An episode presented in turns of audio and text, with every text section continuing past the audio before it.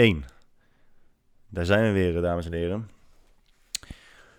Het is inmiddels weer een week geleden, eigenlijk twee weken geleden, sinds wij elkaar één op één hebben gesproken. Vorige week natuurlijk voor het eerst met uh, onze grote trouwe vriend Jelmer de Boer. Het was ook een stuk langer dan normaal. Wel alsnog leuk om te horen dat er mensen waren die hem helemaal hebben afgeluisterd. Mijn petje af voor jullie. Want jullie geduld is eindeloos veel beter dan, uh, dan mijn geduld. Dus uh, nou, dat verdient wel een, uh, een schouderklopje en ook zeker een vorm van respect.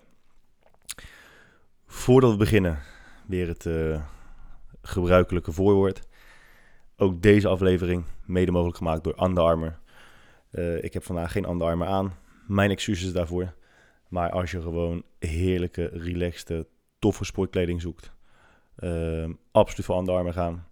Want dan sluit je je aan bij het rijtje van atleten als The Rock of Dwayne Johnson. En natuurlijk Doan Teken. En niet te vergeten Guy Droog. Stuk voor stuk de absolute top als het om atleten gaat.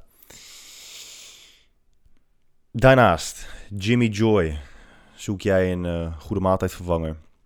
Of gewoon een lekkere, romige shake? Zeker Jimmy Joy eens bekijken. Ik gebruik het al jaren en ik heb ook voor mijn luisteraars weer een kortingscode voor 15% korting. En de kortingscode is, kortingscode is Guy Droog. Niet heel origineel, maar wel net zo effectief als een originele code. Zo, het is wel echt pleuriswarm hier, fucking hell. Maar uh, ja, het is, weer een, uh, het is weer een week geweest zeg. Man, man, man, man, man, man, man weer tegen het een en ander aangelopen.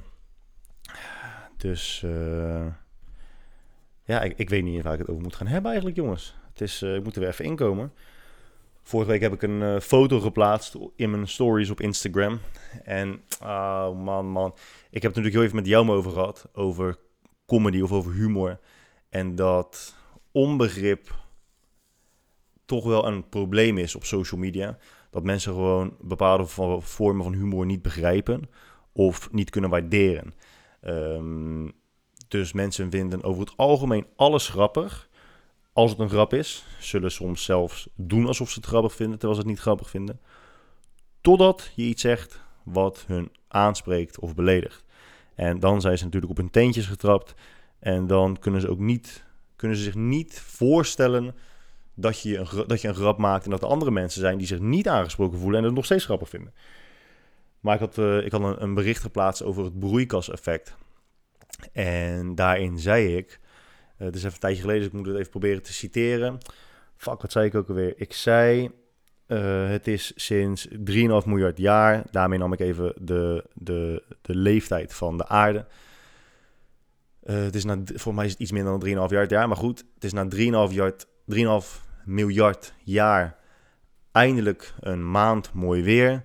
En iedereen heeft het gelijk over het broeikaseffect.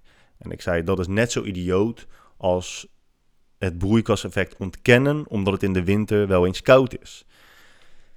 Oh man, man, man, man. Soms kan je zo snel zo spijt. Ken je dat? Dat je iets doet en dat je heel snel daarna spijt hebt van dat je het hebt gedaan. Soms heb ik dat, meestal heb ik dat, heel vaak heb ik dat. En dan soms haal ik gewoon mijn bericht weg van, uh, van mijn stories.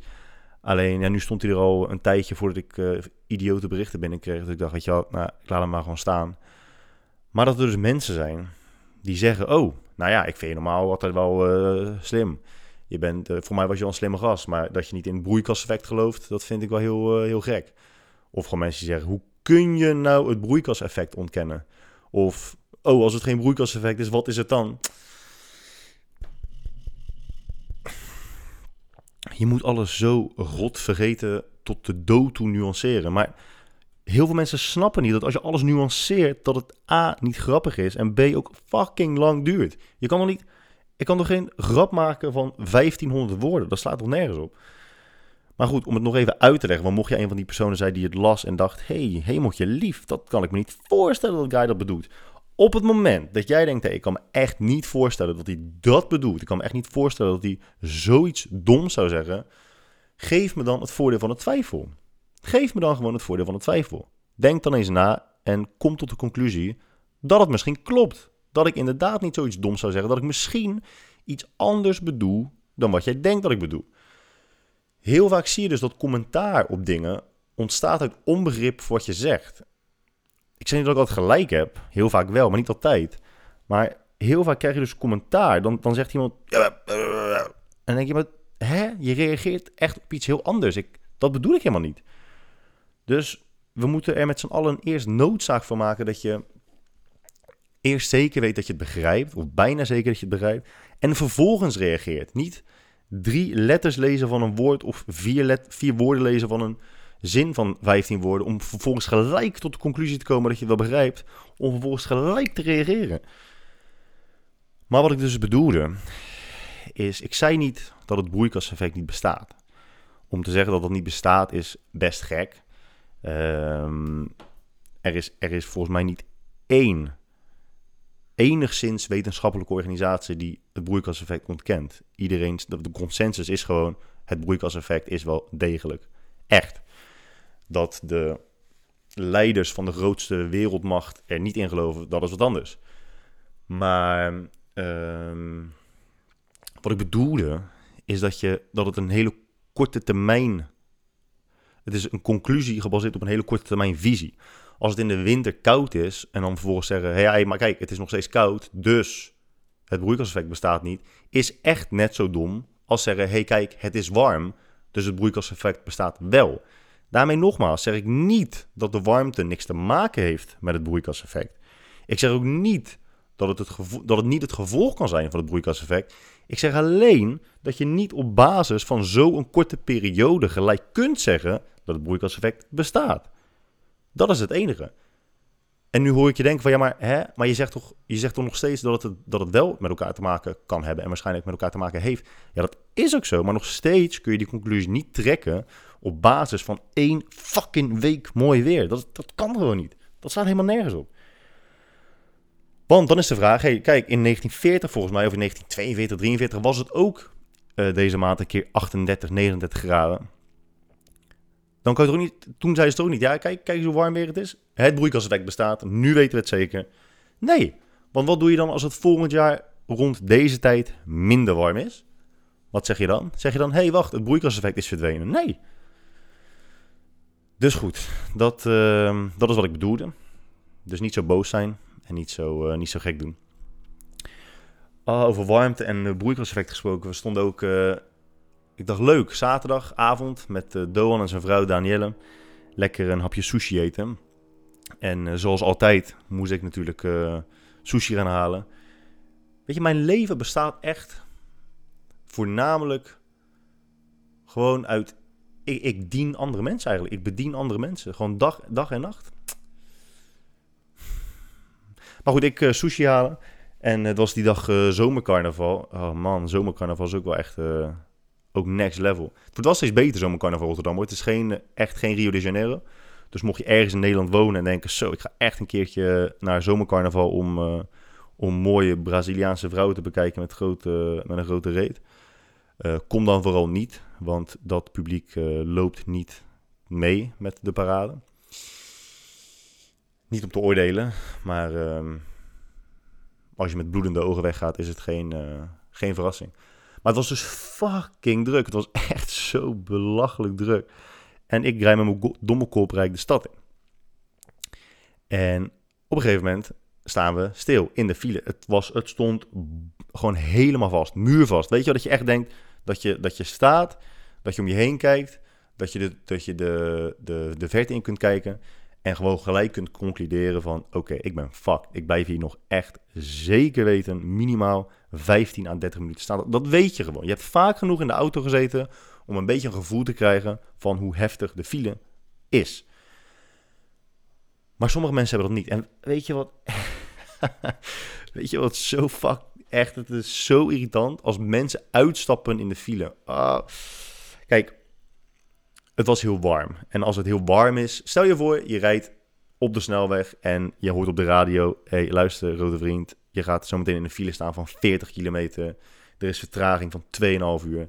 En je rijdt die file in. En dat je dan even de auto uitgaat en even een peukje opsteekt. Of gewoon um, ja, weet ik veel, een frisse... fri- ik, ik, zou niet, ik kan niet eens bedenken waarom je de auto uit zou gaan. Omdat je frisse lucht nodig hebt. Of omdat je gewoon, weet ik niet, gewoon uit de auto wilt stappen. Dat kan. Maar dat zijn ook mensen die gewoon tegen de, tegen de vangrail aan gaan staan. Of gewoon een beetje om zich heen kijken. Of op hun motorkap gaan zitten. Dat zijn dat soort mensen. En dat is, dat, daar kan ik me nog wel iets bij voorstellen.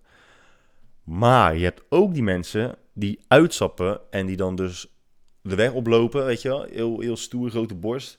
Met zo'n, met zo'n fucking blik van, ik regel het wel even. Wat gaat er dan in je om? Wat echt, oh mijn god. Dus wij hadden dat ook. Wij zitten in de auto en er stappen dus mensen uit. Weer met zo'n blik van, wij regelen het wel even. Oh, nou jongens, hè, gelukkig. Iedereen die met mij in de file staat, maak je geen zorgen. Fucking Erwin de stijgerbouwer en Mustafa de halalslager, die gaan het even regelen met z'n tweeën. Waar, waar zit je dan met je hoofd? Wat, waar denk je dan aan? Wat ga, jij, wat ga je doen? Ik weet het gewoon echt. Ik kan het me gewoon niet voorstellen. Heb je dan gewoon serieuze baanideeën? Als je dan, zit je dan in de auto en dat je, en dat je denkt... Oké, ik, ik kan dit oplossen. Ik kan kilometers file of de volledige koolsingel... waar echt duizenden mensen stonden... dat jij dan denkt, ik kan dit oplossen. Dus ik ga dat wel even doen. Ja, ik snap het niet. En misschien zit ik ernaast. Hè. Ik, zoals altijd, de kans is ook gewoon heel erg groot dat ik ernaast zit. Eh, en dat ik hun, manier van lopen en lichaamstaal en houding... en die blik in hun ogen verkeerd interpreteer. Dat kan ook heel goed. Maar het zijn altijd mensen die dus uit een auto stappen... en gewoon naar voren banjeren... naar, ja, ik weet niet, naar de voorkant van de file... om daar misschien iets, iets te proberen. Ik, ik weet het echt niet. Dus mocht je iemand zijn die zo iemand is, die denkt, ja, ik, ik fix het wel even. Ik ben echt heel erg benieuwd wat er, wat er in je omgaat. Want ik weet het gewoon niet. En eh, ja, jouw, jouw meerijders of jouw medeleiders, die ook in de file staan, die vinden jou echt heel erg vervelend. Dus als je gewoon lekker in je auto kan blijven zitten en lekker je eigen muziek kan blijven draaien en je checkie eh, kan rollen of draaien, dan eh, zou dat door heel veel mensen, denk ik, eh, gewaardeerd worden. Dat, eh, dat denk ik echt. Eh, Uitstap in de. Fucking hell zeg. Oh, oh. Dat is hetzelfde als, als dan een brug open gaat. En dat jij dan even uitstapt dat je denkt, weet je wat? Ik sluit die brug wel weer even. Nee, je gaat niks, je gaat niks kunnen doen. Je, je bent echt helemaal, helemaal, je, stelt echt niks voor. Echt waar niet. Maar ja. ik heb nu ook een nieuwe auto. Moet natuurlijk even gezegd hebben, even zo tussen neus en lippen door, heel onverwacht. Bam. Ik heb een eh, nieuwe auto. Het is best gek hoe snel je gewend raakt aan zoiets. Ik weet dat ik van mezelf zo ben. Eh, niet verwend, maar eh, het is heel moeilijk om mij enthousiast te krijgen. Ik raak niet zo heel snel enthousiast van dingen. Dus ook hier, om een nieuwe auto was ik ook niet heel enthousiast. Ik vond het wel heel erg leuk natuurlijk. Maar ja, ik had hem. En de eerste dag had ik eigenlijk al na een half uurtje of zo. Want iedereen zegt, ja, ga je heel dag, ga je heel dag rijden? Ga je naar Duitsland? Eh, nee, nee, nee, was ik eigenlijk niet van plan. Maar eh, ik had al heel snel zoiets van, ik ga, ik ga gewoon lekker naar huis. Ik ben eigenlijk wel weer een beetje zat. Maar nu, elke dag die voorbij gaat, wordt het wel steeds leuker. Wordt niet steeds meer je eigen auto. Eh, en dat is, dat is top. Dus nu is de volgende stap natuurlijk de Kiki Challenge, de In My Feelings Challenge. Dat is ook bizar, hè? Die fucking Drake, die... Ik weet trouwens eigenlijk niet eens waarom die challenge naast een auto lopen is, hè? Want ik heb, ik heb gezocht, dat is ook eens dom van mij, ik heb gezocht of er een clip is van dat nummer. Volgens mij is het nog helemaal geen officiële clip. Dus hoe ze dan komen op eh, naast de auto lopen, dat, dat weet ik echt niet. Maar misschien weet iemand dat wel, ongetwijfeld. Ik weet het niet. Ik had, ik had in plaats van op moeten zoeken of een clip was, ook gewoon misschien op moeten zoeken waarom, het, waarom dat de challenge is. Maar ten eerste is het bizar dat alles tegenwoordig een challenge is. Je hebt de fucking Ice Challenge, de Mannequin Challenge. Je hebt er nog echt volgens mij nog heel veel. Maar ook nu de In My Feelings Challenge. Maar dat iedereen er ook zo aan, zo aan meedoet, hè. En het, is er trouwens wel hele, hele toffe bij. Maar er zitten ook een paar echt, echt hele slechte bij. Fucking hell. Ik heb het wel eens gehad over dat ik... Kijk, dat ik, als ik nu zou zingen, dat je dan zou denken... Dude, je kan echt niet zingen. En mensen die van mij houden, zouden waarschijnlijk ook zeggen... Hey, bro, weet je, er zijn wel dingen die je redelijk goed kan. Maar zingen hoort daar niet bij. Dus, dus ik zou dat ook gewoon niet doen. Maar heel veel mensen hebben dus dat soort mensen niet om, om hun heen, om zich heen hebben. Want dat zie je dus ook bij dingen als, uh, als dat soort danschallenges. Dus de meeste video's die goed zijn, zijn van, van donkere meiden met een fucking dunne taille en een enorme reet. En dan zit af en toe zit gewoon een blanke dude bij. Die echt helemaal fucking stijf staat van de testosteron. Strakke, strakke spijkerbroek aan. Van die uh, schijven als, als oorbellen in zijn, in zijn oortjes. En dan staat hij te dansen. En dan denk ik echt, dude, wat ben je nou aan het doen? En waarom zegt niemand, waarom, waarom zegt niemand daar iets van? Er zit toch iemand naast jou in de... Iemand, het is al bij de passagiers toe. Dus iemand rijdt toch en die ziet jou zo dansen. En dan is altijd de vraag, wat is erger? De persoon die zo danst en denkt dat hij het goed kan? Of de persoon die het ziet, waarschijnlijk denkt van... Oeh, zou ik niet doen. En dan niks zegt. Wat, wat, wat is erger? Zelfs bij Tomorrowland, daar hadden Doan en ik het nog over. Want uh, we waren één dag bij Tomorrowland en ik zou echt voor geen goud, geen goud, langer gaan dan een dag. Holy shit. Er zijn gewoon mensen die vier dagen naar naartoe gaan. Het is echt, is gewoon niet normaal. Dat je vier dagen in die tent ligt te rotten. En kijk, ik ben, ik ben sowieso niet een hele grote fan van festivals hoor. Uh, Tomorrowland vond ik wel leuk. Maar gewoon voor één dag. Gewoon leuk, gezellig, met een leuke groep mensen. En, en that's it. Maar niet nog een dag en nog een dag en nog een dag. Maar daar lopen dus ook heel veel vrouwen. En dat sluit ook mooi aan op een van de andere podcasts. Waar, waar vrouwen dus gewoon in een fucking string uh, zichzelf fotograferen voor Instagram. En dat mannen daar gewoon een stijve van krijgen. En dat ook gewoon zeggen. En een dikpik sturen. En dat ze dan panisch gaan reageren. Van, oh mijn god, mannen sturen mij foto's van hun piemel op. No shit, je bent fucking naakt. Je bent een digitale hoer die geen geld vraagt. Dus waarom zouden mannen dat niet doen? Maar goed, dat terzijde. Er zijn dus uh, ook vrouwen die dus zo rondlopen bij Tomorrowland. Die hebben gewoon een, uh, een badpak aan of een bikini met zo'n heel, heel klein broekje. En dan soms een visnet legging of gewoon niks. En ja, dan is de vraag van... Kijk, ik ook tegen mijn vriendin... Ik zei, ik heb nooit in mijn leven niet het recht om tegen jou te zeggen wat je wel of niet mag dragen. Dat, dat recht heb ik niet. Hè? We, we leven in Nederland. En ja, dat, dat recht heb ik gewoon niet. Ik kan nooit zeggen wat jij wel en niet mag doen. Uh, nee, niet alleen qua kleding, qua niks niet. Ik, kan no ik, ik heb nooit het recht, jij mag dit wel doen en jij mag dit niet doen. Ik kan wel zeggen, als je dit doet, zou het waarschijnlijk een negatieve of positieve invloed hebben op onze relatie. Maar je gaat ook een beetje, een beetje vanuit dat dat niet altijd gezegd hoeft te worden, dat het een beetje vanzelfsprekend is. Maar er zijn dus heel veel vrouwen die samen met hun vriend naar een festival gaan en dat de vrouw er echt bij loopt als, ja, op het moment dat jij iets aantrekt en dat je weet dat elke man, elk levende ziel gewoon naar je gaat kijken, oftewel of denkt um, van holy shit, jij bent echt een geil wijf, of hij denkt oké, what the fuck heb je aan? Het is één van die twee, maar iedereen kijkt met één van die twee gedachten. Dus als je dat aantrekt, weet je dat gewoon. Maar ja, dat is, toch, dat is toch best gek. En wat is dan erger? De vrouw die het doet of de vriend die er niks van zegt?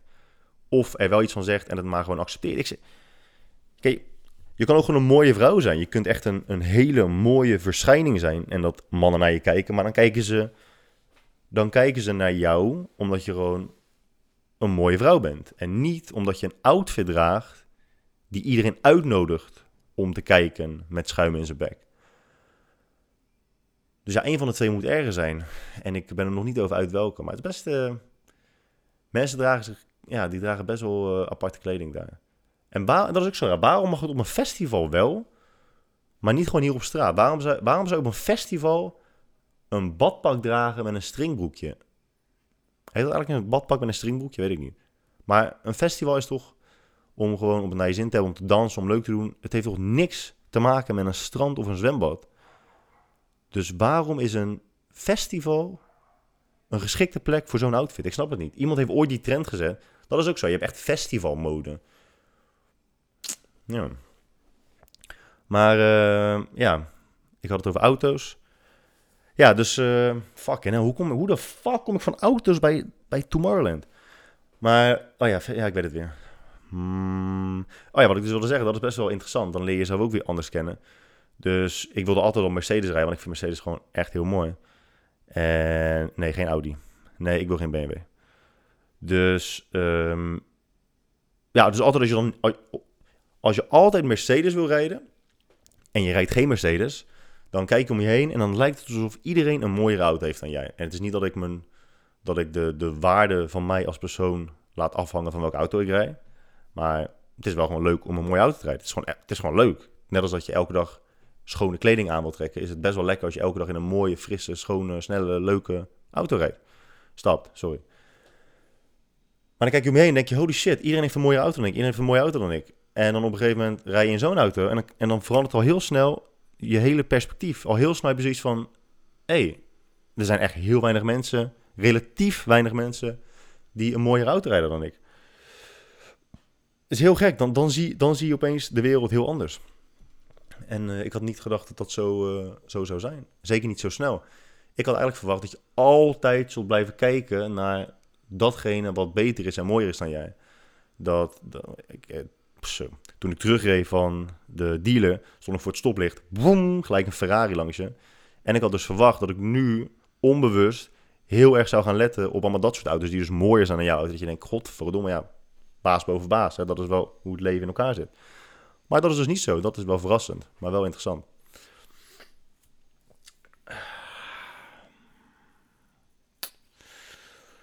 Weet je,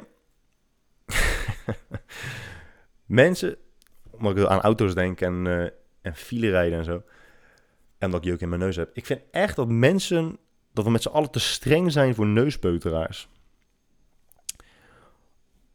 Als iemand is een, ja, als, men, als iemand is een neuspeuter, vinden mensen dat zo niet iedereen, maar heel veel mensen vinden dat zo fucking smerig, zo,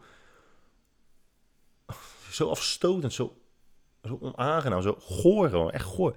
Hij zit in zijn neus. Kijk, het is wat anders als je, als je een, een fucking slier van 8 centimeter eruit haalt en die opslurpt als een oester. Dat is, dat is wat anders. Maar gewoon, weet je, ja, ik heb het ook heel vaak. Ik, ik, heb bijvoorbeeld hooikoorts, dus dan krijg je best wel uh, uh, een snottenneusje. En ik heb ook altijd, ik heb vaak wonden in mijn neus. Dus ik, ik best wel af en toe. En dan, ja, het is, niet, het is niet dat ik echt aan het graven ben. Maar kijk, weet je wat het is? Het is gewoon een natuurlijke manier van afval af, uh, afscheiden uit je lijf. Toch? Mee eens. En je ademt best wel vaak over de dag heen. Toch? Zijn we het zijn we daarover eens? Dus als jij beperkt wordt of gehinderd wordt in je ademhalen, is het toch best wel normaal dat je daar even iets aan probeert te doen. Want je kan er ook direct iets aan doen. Maar dat gaat dus niet altijd direct, omdat je dus weet van ja, oh fuck, als ik nu dat kleine bullebakje even uit mijn neus vis, dan vinden heel veel mensen dat fucking goor. Maar er zijn dus ook heel veel mensen die daar scheid aan hebben. En die doen dat wel. En die worden op Instagram geplaatst met het bericht van, eh, vies. Maar ik weet niet, ik vind echt dat we daar als mens te streng voor zijn. Kijk, nee, ja, ik wil het vergelijken met uh, als je jeuk hebt uh, aan, je, aan je billen omdat je, uh, omdat je niet goed hebt geveegd. Al snap ik nog. dat is ook zo bizar. Hoe kun je als volwassen persoon je, bi je billen niet goed genoeg af niet goed genoeg afvegen? hoe, hoe kan dat? Ja, misschien, doe ik de, misschien doe ik de verkeerde aanname hoor. Maar mijn aanname in deze is dat als jij hebt gepoept en je veegt, dat je altijd even naar het papiertje kijkt om te kunnen beoordelen of het schoon is of niet. Maar zou het dan misschien zijn dat er gewoon mensen zijn die vegen en vegen, niet kijken, vegen, niet kijken, vegen niet En dan denken, ja, voor, voor mijn gevoel is het nu al schoon. Terwijl het echt een fucking nat is zonder dat ze dat wisten. En dat ze dan na twee uur denken, zo, ik heb best wel juk aan mijn reet. En dan heel erg gaan krabben. Maar ja, dan kan je er niet altijd direct iets aan doen, behalve krabben. Maar dat is fucked up. Ja, ik weet niet. Ik vind het lastig. Want enerzijds zou je kunnen zeggen: nee, maar een billen, iemand mag wel aan zijn billen krabben, omdat hij niet gelijk de mogelijkheid heeft om er iets aan te doen. Je zou kunnen stellen dat als jij last hebt van je neus, zoals ik dus vaak heb, dat ik maar gewoon altijd zakdoekjes bij moet hebben. Of dat ik ergens naartoe moet rijden om mijn neus te kunnen snuiten. Maar dat zou een billenkrabber ook gewoon kunnen doen. Nee, ik ben, er nog steeds, ik ben nog steeds van mening dat we te streng zijn voor neuspeuteraars. En ik zou het heel erg op prijs stellen dat als jij iemand in zijn neus ziet peuteren... Nee, ik heb twee voorwaarden. Iemand, ik vind dat iemand gewoon in zijn neus mag peuteren als het niet echt tot aan zijn knokkel erin... Dat, dat zijn vinger niet tot aan zijn knokkel erin gaat. Dat hij graaft en het vervolgens eruit haalt en dan wegpiekt of, afsmeert of aan zijn broek. Dat, dat kan niet. En daarnaast het ook niet opeet. En daarnaast vind ik, weet je wat nog gooi? Weet je, dat is ook zo, dat is ook zo vreemd. Het is soort van niet oké om in je neus te peuteren, maar het is wel oké om een zakdoek van acht dagen uit je broekzak te halen, je neus erin te snuiten, echt dat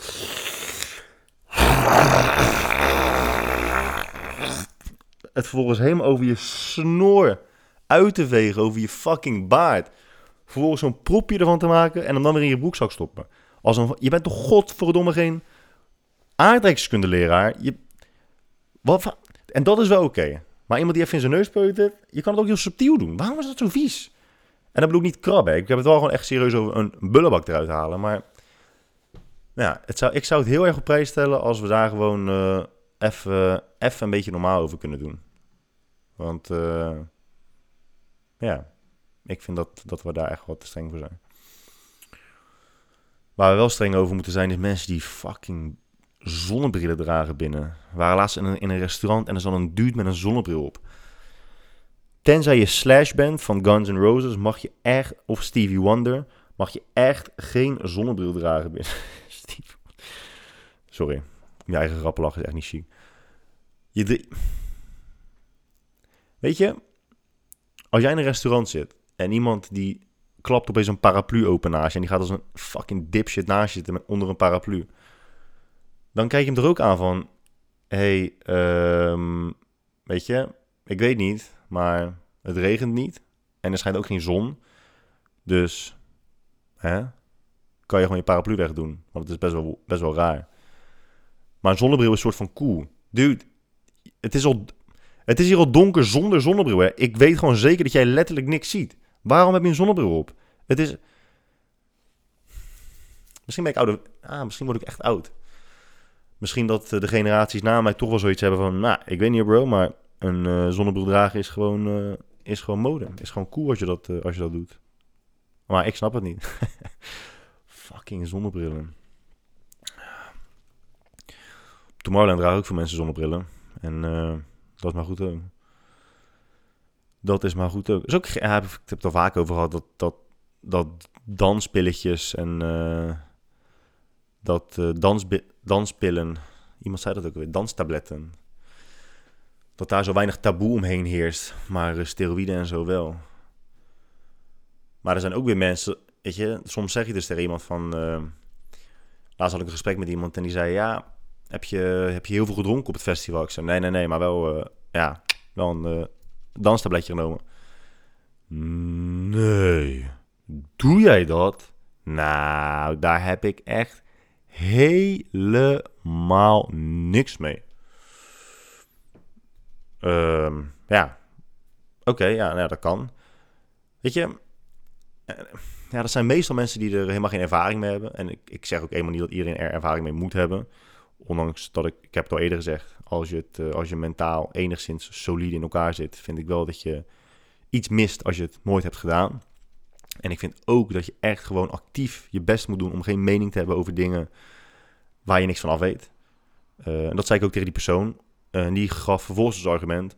Ja, maar uh, wat zei ze nou? Die zei, die zei iets in de trant van, ja, maar ik... Oh ja, ik zei van, je kunt er geen mening over hebben als je niet weet hoe het voelt. En toen zei die persoon, ja, maar ja, ik ga ook niet van het dak afspringen om, om, om mee achter te komen hoe het voelt. En toen dacht ik, ja, maar ja, de effecten daarvan zijn best wel voorspelbaar. Dat hoef je ook niet te proberen, want je weet hoe het eindigt. En met drugs is dat iets anders. Maar goed, misschien lag het wel maar Misschien was dat een fucking goed tegenargument. Um, ja, waar wilde ik eigenlijk naartoe met dit verhaal? Ik weet, ik weet het niet meer. Um, maar ja, maar het is, het is gewoon interessant dat mensen zo anti-drugs zijn, maar dan wel gewoon heel erg normaal doen over alcohol en zo. Als je kijkt naar hoe mensen er doodgaan en verongelukken door alcohol, dat is best bizar. En ik snap het, hè, want alcohol is legaal vanaf een bepaalde leeftijd en drugs is illegaal. Dus het is logisch dat er veel meer mensen zijn die alcohol gebruiken dan mensen die drugs gebruiken. Um, en dat daardoor de hoeveelheid sterfgevallen en, ziekte, en ziektes aanzienlijk hoger zijn. Dat, dat snap ik heel goed.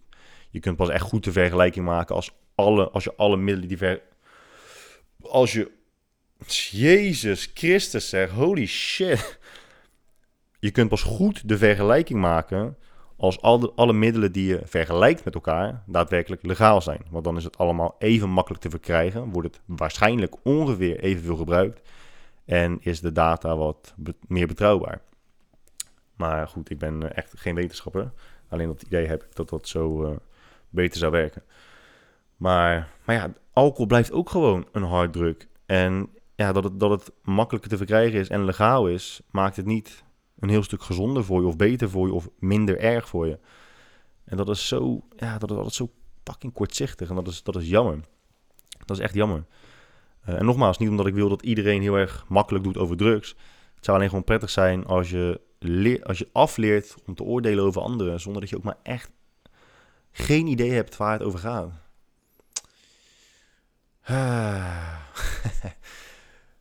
Wat, uh, ik hoor best wel vaak dat mensen zeggen tegen me van... Ik had het laatst met een vriend van me over. Hij, uh, hij stelde mij de vraag van... Ja, werk jij hard? Dus ik antwoordde, ik zeg... Nou, ik werk niet per se hard... Maar ik weet wel dat ik harder werk dan de meeste mensen denken. Ik krijg heel vaak opmerkingen via Instagram of gewoon in persoon... Dat mensen zeggen, zo, je hebt wel echt een... Uh, je hebt echt een lekker leventje, hè? Beetje dit doen, beetje dat doen, beetje eten, beetje op vakantie gaan, beetje relaxen in de zon. Echt, uh, echt lekker, man. Had ik dat maar, zoveel vrije tijd.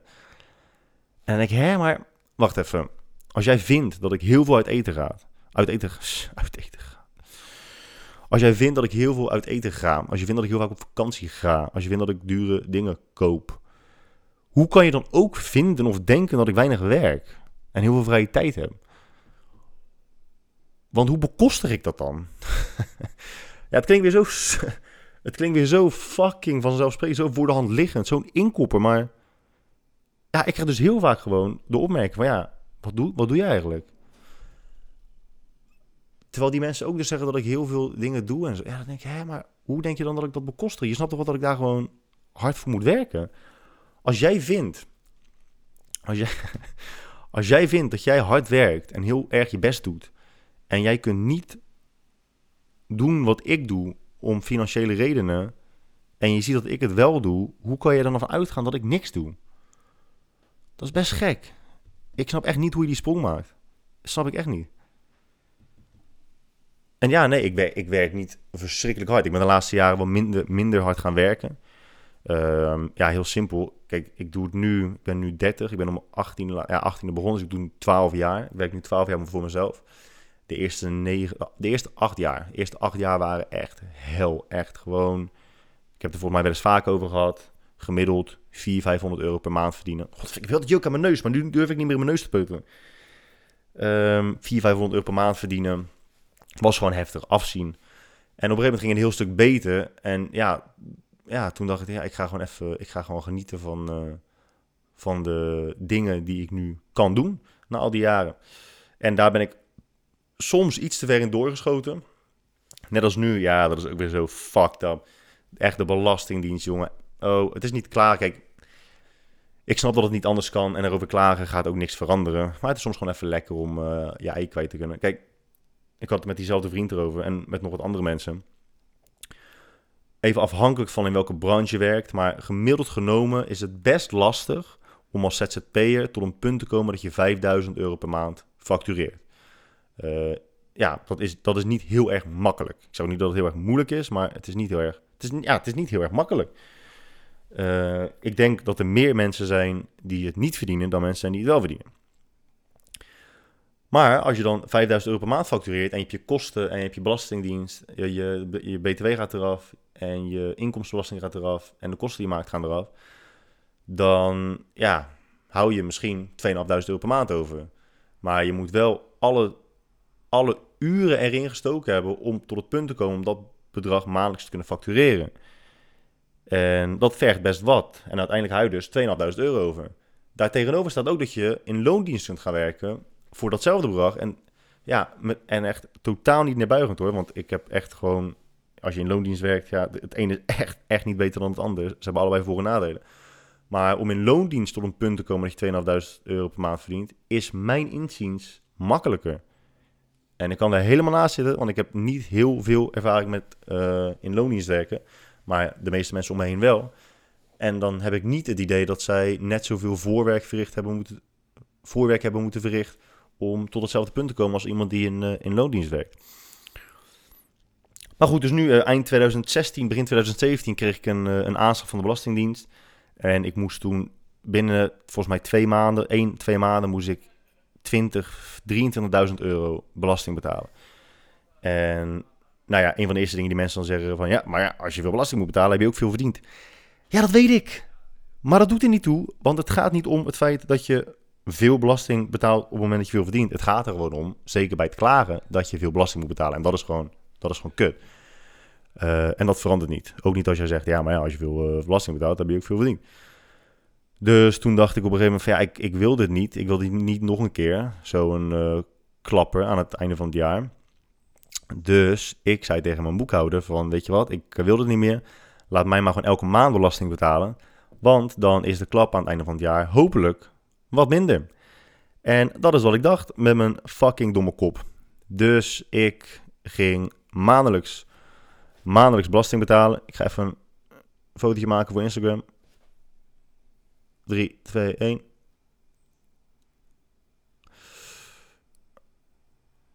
Ja. Echt fucking ADHD. Dus ik ging maandelijks belasting, uh, maandelijks belasting betalen. Met het idee van ja, nu is het aan het einde van het jaar, weet je, betaal ik een beetje bij of ik uh, krijg een beetje geld terug. Dat snap ik ook niet. Dat de mensen zijn die geld terugkrijgen van de Belastingdienst. Hè? Hoe dan? Hoe krijg je geld terug van de Belastingdienst? Maar goed. Um, fuck. God damn, was ik ook alweer. Oh ja, dus nu is het einde van het jaar en uh, ik heb elke maand belasting betaald. Maar ik echt pas, ik kwam er pas na anderhalf jaar achter dat ik dat deed, wist ik gewoon niet. En nu ik in vrijdag kreeg ik weer een aanslag van nog 10.000 euro. dacht ik, ja, shit, sorry. maar ja, het is wel je eigen schuld. Want kijk, als ondernemer moet je ook gewoon weten, je moet, uh, je moet eh, geld apart leggen voor, je, voor de belasting. En je moet het gewoon betalen en daar ga je niks aan kunnen doen. Daar ga je echt niks aan. Maar eerlijk is eerlijk, als zelfstandig, je wordt in Nederland niet heel erg gestimuleerd om iets voor jezelf te brengen. Laten we gewoon heel even eerlijk zijn. Als jij echt geld over wil houden, uh, dan moet je echt keihard aan de bak. Dus mocht jij het idee hebben van, weet je wat, ik ga... Tyfus hoor. Momentje ik, uh, ik ram een uh, koptelefoon af. Mocht jij dus denken, nou ja, ik ga zelfstandig ondernemer worden om lekker, centjes, lekker doekoes te maken. Gaat hem niet worden, echt niet. Kijk, ik zeg dat het niet kan, maar het is wel, het is best lastig. En je wordt echt helemaal kaal geplukt. Dus let daar gewoon op. En natuurlijk, er zijn ook heel veel mensen die het goed doen. Ik doe het ook echt niet slecht. Maar je gaat gewoon echt heel veel belasting betalen. Mijn vriendin doet het ook als, uh, als uh, bijhobby. Maakt ze hartstikke leuke babyschoentjes. Die personaliseert, personaliseert ze met een, uh, met een roze gouden, zilveren of gouden label op het hakje. En dan kan je dan tekst in laten graveren. Hartstikke leuk. Maar dat, ja, dat doet ze echt gewoon misschien twee uur in de week of zo. En ja, die verdient daar niet zo heel veel geld aan. Gewoon een, een, hele leuke kleine extra. Maar nog steeds, die moet ook een bedrag betalen dat je denkt... holy shit, hoe kan je nou zoveel belasting betalen als je dat hebt verdiend? Echt. Man, man, man, man, man, man, man. Maar ja, eerlijk is eerlijk. Kijk, normaal is mijn podcast niet echt klagen. Meer gewoon observeren en uh, grapjes maken. Dit was, even, dit was wel even klagen. Dit was wel, uh, dit was wel even klagen. Iemand vroeg ook ooit aan mij met, uh, over ondernemen. Want soms willen mensen meer weten over wat ik allemaal doe. Maar uh, ik heb het net al gezegd, ik doe helemaal niks. Ik doe de hele dag lekker om mijn reet zitten, een beetje gamen. Oh, gamen. Zo, dat is echt de mooiste tijd van mijn leven geweest. Nou, niet de mooiste tijd, maar was wel tof. Wat heb ik daarover gehad, over, over gamen en over e-sports en zo? League of Legends, Soldier of Fortune. Ja, voor mij heb ik daar over gehad. Dus dat ga ik niet doen. Nee, nee, nee, nee, nee. nee. Uh, maar goed, mensen willen dus hebben, willen wel eens weten over ondernemen en zo. En iemand vroeg een keer laatst aan mij van, ja, hoe kies je mensen uit om je heen? Hoe kies je, hoe kies je met wie je samenwerking aangaat? Best een goede vraag. Maar dat verschilt, dat ligt, is zo afhankelijk van wat voor soort persoon je bent. Ik ben echt een gevoelsmens. Je kan mij op papier de, de beste, de beste partner laten zien in heel de wereld. Als ik er geen goed gevoel bij heb, dan ondanks alles, ondanks alle feiten, alle data, zou ik zeggen, nee, ik doe het niet. Eh, het gaat mij echt om het gevoel. En dat is altijd hoe ik mensen om me heen heb, uh, heb uitgekozen. Daarom heb ik ook niet heel veel vrienden. Ik heb gewoon een uh, handvol hele goede vrienden. En ja, daar zou ik alles voor doen, alles voor laten. En andersom hoop ik ook. Maar dat is ook allemaal, allemaal op gevoel. Ja, het moet, het moet gewoon goed voelen, anders, anders doe ik het niet. Met zaken, met zaken ook niet. Ik heb hele interessante dingen afgewezen, omdat ik dacht, ja, het voelt gewoon niet lekker. En, en aan de andere kant, ik heb ook regelmatig gehad dat iets wel goed voelde en dat het faalde. Maar dat ik daarna wel gewoon kan zeggen, ja, weet je, het voelde gewoon goed. Ik heb eh, destijds, uh, wat ik dacht, de beste keuze op dat moment gemaakt. En dan heb je er ook gewoon een heel stuk minder spijt van. Dus, uh, oh, ik moet opeens denken aan, omdat we het over vrienden... Ik moet, stuurde me laatst een voicebericht en ik heb eigenlijk beloofd om het er nooit over te hebben. Maar hij stuurde me een, een voicebericht. Man, man, echt niet te doen. Hij, uh, hij zegt tegen me: Hey uh, bro, ik uh, twijfel echt geen seconde aan mijn heteroseksualiteit. Echt geen seconde. En, maar ja, soms zit ik dus op het toilet. En dan voel je dus zo'n dikke drol. dan voel je zo'n dikke drol uit je reet gaan. En dan denk ik, ja, zou het dan ook zo voelen als er een, als er een pik in je reet gaat? Dat hij erin gaat en dan weer zo langzaam eruit glijdt. Zou het dan ook gewoon voelen alsof er constant een drol uit je reet glijdt? oh, fucking hell. Dus, dat heb ik gevraagd aan een, uh, aan een, uh, aan een klant van mij, die ook uh, van, van penis houdt. En die zei, ja, ja, zo voelt het precies. Zo voelt het precies. En dat is uh, slecht nieuws voor uh, heteroseksuelen. Want mocht jij, dus mocht dus hetero zijn en denken, weet je, ik ben hetero, ik weet het 100% zeker. Maar aan de andere kant ook heel erg genieten van een goede stevige drol die je anus verlaat. Dan bestaat er dus echt een kans, en al is die maar klein hè, al is die maar klein. Er bestaat dus echt een kans dat je er ook aan zou kunnen wennen dat in plaats van een drol het een piemel wordt. Die kans die zit er dik in. Best wel een... Uh... Ja, geen geruststellende gedachte dit. Fucking hell, ik ben ook echt gewoon gelijk verziekt daardoor. Lichtelijk getraumatiseerd. Ik zag ook laatst op Instagram een ding voorbij komen afgelopen week van, uh, van uh, Marije. En Marije doet ook uh, aan YouTube. En zij heeft ook een vriend die heet Max. En Max heeft mij laatst voor het eerst aangeraakt. Hij kwam ook echt naar me toe en zei, mag ik je Maar Max is wel grappig. Uh, hij zou nog grappiger zijn als hij mijn podcast zou luisteren. En Marije zou helemaal... Kijk, vrouwen zijn over het algemeen niet heel grappig. En dat is echt niet seksistisch. Dat, bedoel ik ook echt niet lullig. Um, Christopher Hitchens, echt een fucking intelligente dude. Die heeft ook ooit een keer een artikel over geschreven. En zijn theorie en zijn stelling was ook... vrouwen zijn over het algemeen niet zo grappig... omdat vrouwen niet grappig hoeven te zijn. En ja, nog steeds, als je ook maar lichtelijk feministisch bent, dan zeg je: nee, maar vrouwen zijn net zo grappig en we hebben andere, een ander gevoel voor humor. Ja, ja, jullie hebben een ander gevoel voor humor. Gewoon een iets minder, iets minder goed gevoel voor humor. Maar vrouwen hoeven inderdaad ook echt niet grappig te zijn. Kijk, over het algemeen kun je zeggen dat vrouwen de keuze maken als het gaat om wel hebben of geen seks hebben. Hè? Vrouwen hebben veel meer keuze. Als een vrouw op Instagram zou plaatsen: ik ben op zoek naar iemand die seks met mij wil hebben, DM'en, dan krijgt zij echt miljoenen, miljoenen DM'tjes. Al is het maar, al is het maar een vijfje of een zesje. Er zijn, dan staan de rijen echt vanaf de voordeur tot drie kilometer verderop. Lang staan ze buiten voor, voor de deur. Wat een fucking zin. Als een man dat doet, heb je geluk als je twee reacties krijgt. En de kans wordt groter als man zijnde om uh, een, een uh, partner te vinden. Als je dus bijvoorbeeld grappig bent. Uh, je kunt heel knap zijn, maar ja, ook dat, ja, dat is ook niet alles. Kijk, laat het zo Als je als man zijnde knap bent, is de kans dat je meerdere sekspartners vindt wel groot. Maar een vrouw hoeft ook, hoeft ook niet eens knap te zijn. Mannen zijn gewoon veel makkelijker als het gaat om een sekspartner vinden. Vrouwen zijn iets kies, kieskeuriger. Dus als jij niet knap bent en ook niet grappig en ook nog niet eens rijk, ja, dan ben, dan ben je gewoon fucked. Dan ben je echt de lul.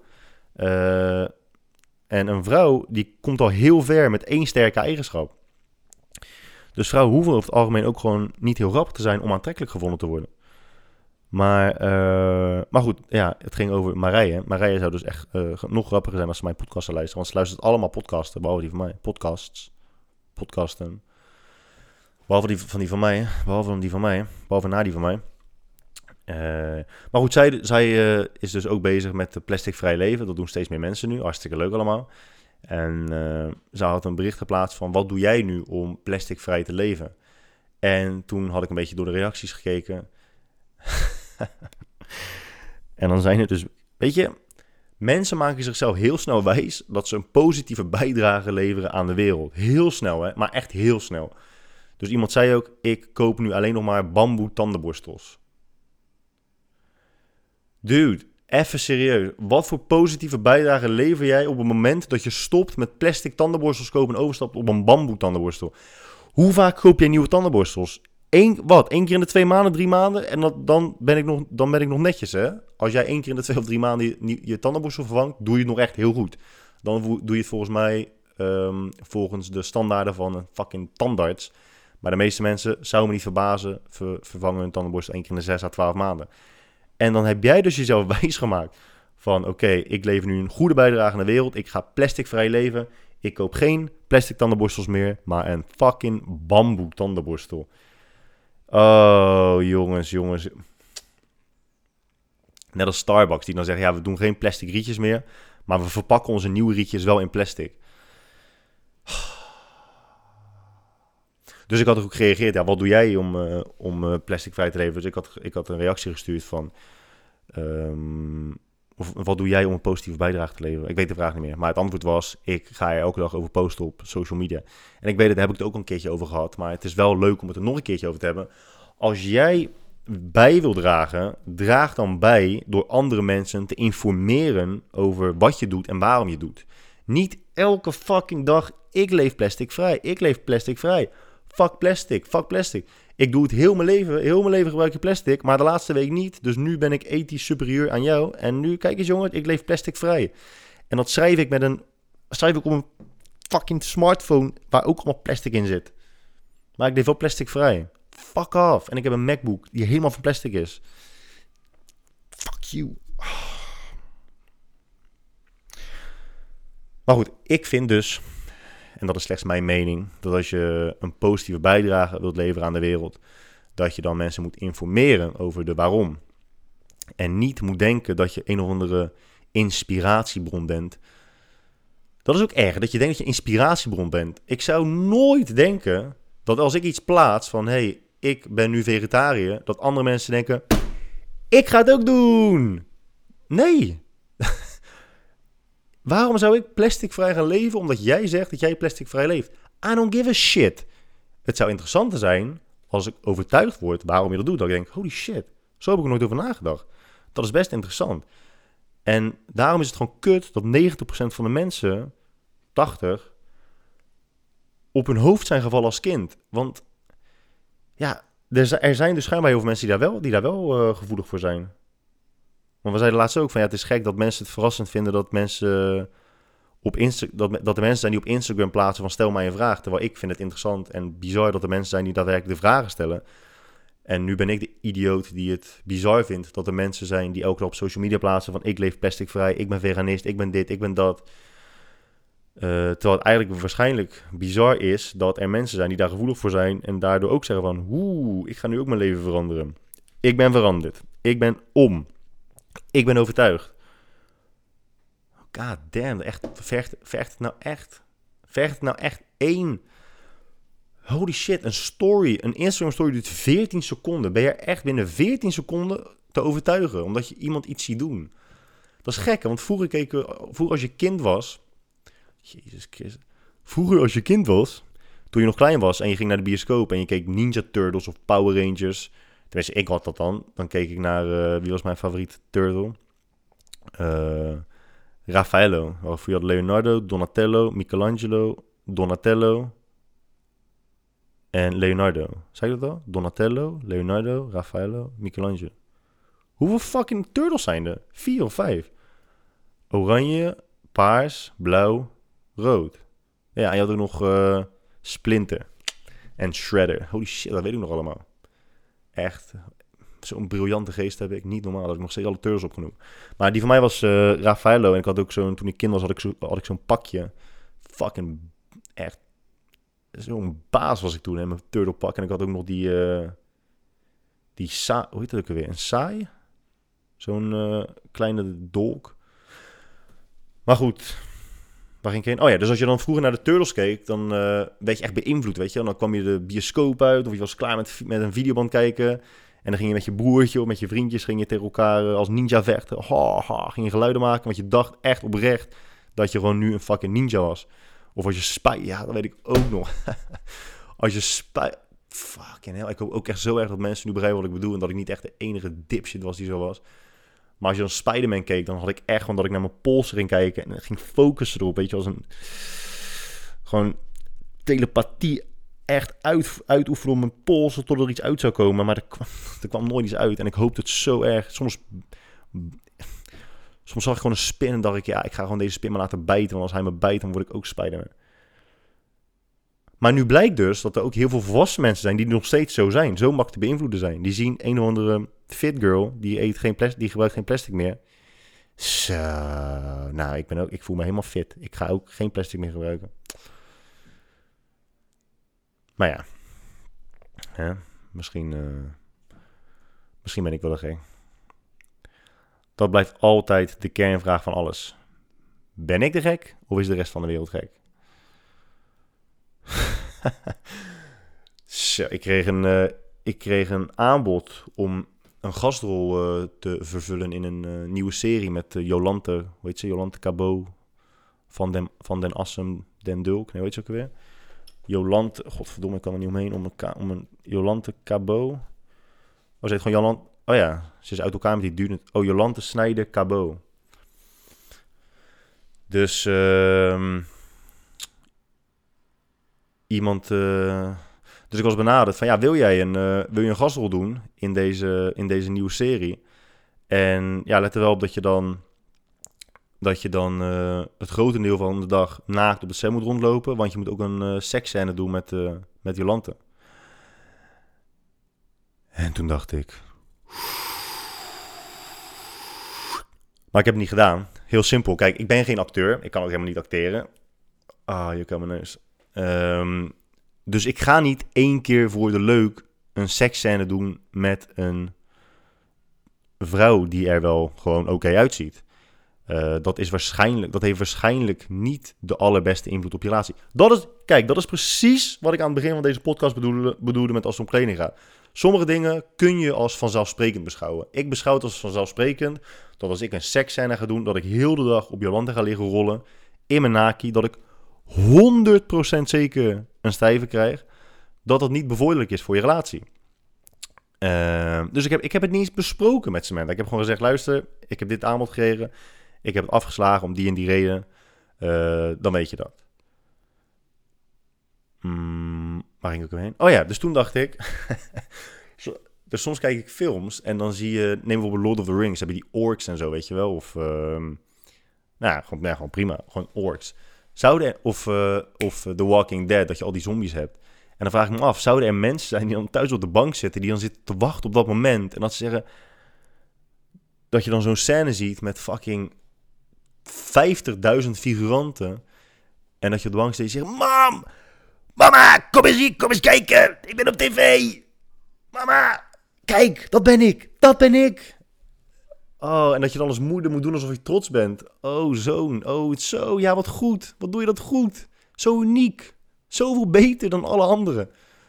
Want dat moet je als, dat moet je als ouder zeggen. Hè? Je moet als ouder altijd zeggen dat jouw kind beter is dan de rest. Oh, schat, jij bent, jij bent echt de allerbeste ork van iedereen.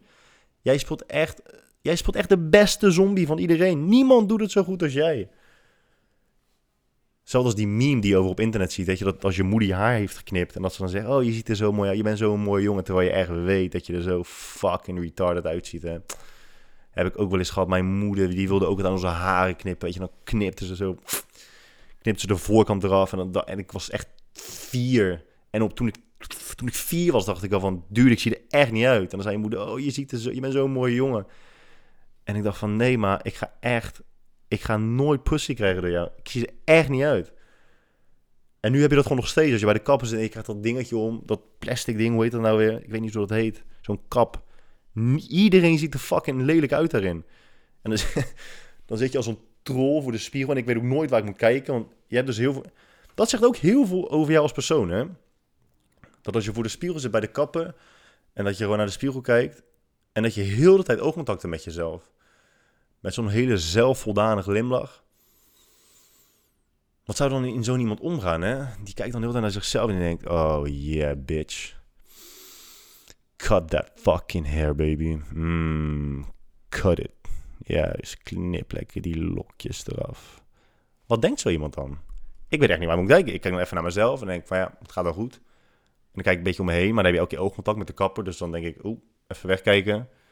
En het is nog, het is nog ongemakkelijker als je naar, naar de zijkant kijkt en dan zit iemand naast je en die weet ook niet wat hij moet doen. Dus die kijkt ook terug naar jou en dan kijk je naar elkaar. En dan krijg je zo'n fucking ongemakkelijke glimlach. Uh, je, net als dat uh, als, je, als je in de winkel bent met je vriendin en je hangt zo in het kledingrek. Dat je denkt, oh schiet me alsjeblieft dood. Laat alsjeblieft een komeet op aarde inslaan.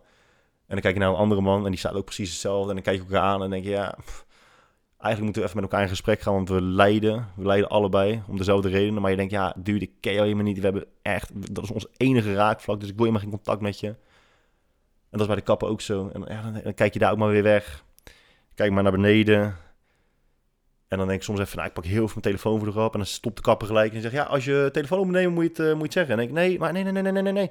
Ik wil nog heel even kijken, maar ik doe, ik doe hem wel weer terug. Ik neem maar gewoon verder. Ah, ik vind naar de kapper gaan echt niet leuk. Dat is gek, hè? Vroeger, wat vroeger de tandarts was... Kijk, nu, nu is de tandarts nog steeds verschrikkelijk... maar vroeger was de tandarts echt kut. Dat is nu eigenlijk een beetje wat de kapper is. Al moet ik wel zeggen, ik, uh, ik knip een... Deze podcast wordt mede mogelijk gemaakt door Dylan's Hair. Dylan's Hair in Capelle aan den IJssel. Dat is wel echt een hele, hele relaxte kappersalon. Kapperszaak. Daar, ja, serieus, daar hebben ze elke uh, donderdag... Nee, vrijdag, zaterdag, zondag hebben ze gewoon een service voor, voor uh, gasten, voor klanten daar hebben ze stoelmassage, dus je wordt gewoon lekker gemasseerd. Ze maken gin tonics voor je, wijn, champagne, water, appelsap, fristie. Het maakt allemaal niet uit, ze hebben het allemaal. Je krijgt lekker hoofdmassage, fucking nice.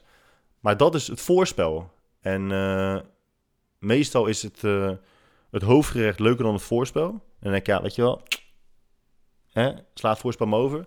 Maar bij de kapper is het voorspel echt nice. En dan komt het hoofdrecht. En dan denk je, ja, nu ben ik echt helemaal klaar mee. Het duurt zo lang. Dan zit je onder de haartjes. En dan heb je dat stomme ding om. En dan zeg je oh, je bent zo'n knappe jongen. En dan denk je, helemaal niet, maar ik zie er niet uit. Stomme kap, haal hem weg. Ah. Ja, ja, ja, ja, ja, ja, ja, ja. heb je die, die, video wel eens gezien van uh, sluipschutters? Ik heb een keer uh, auditie gedaan voor sluipschutters. Kwam ik helaas niet door de laatste ronde. Maar als ik ooit mee zou mogen spelen in Sluipschutters, zou ik wel echt wel heel tof vinden.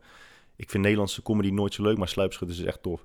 Maar je moet een keer naar uh, YouTube gaan. Ik ga het even zoeken.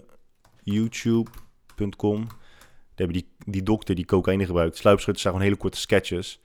Uh, even kijken. Sluipschutters. God, sluipschutters. Dokter. Cocaïne, denk ik. Ja, als je... Als je zoekt op YouTube sluipschutters, dokter, cocaïne, um, dan moet je de bovenste hebben. Afspraak bij de dokter. Die is wel echt heel grappig. Die is wel echt leuk, ja. Dus uh, check die even.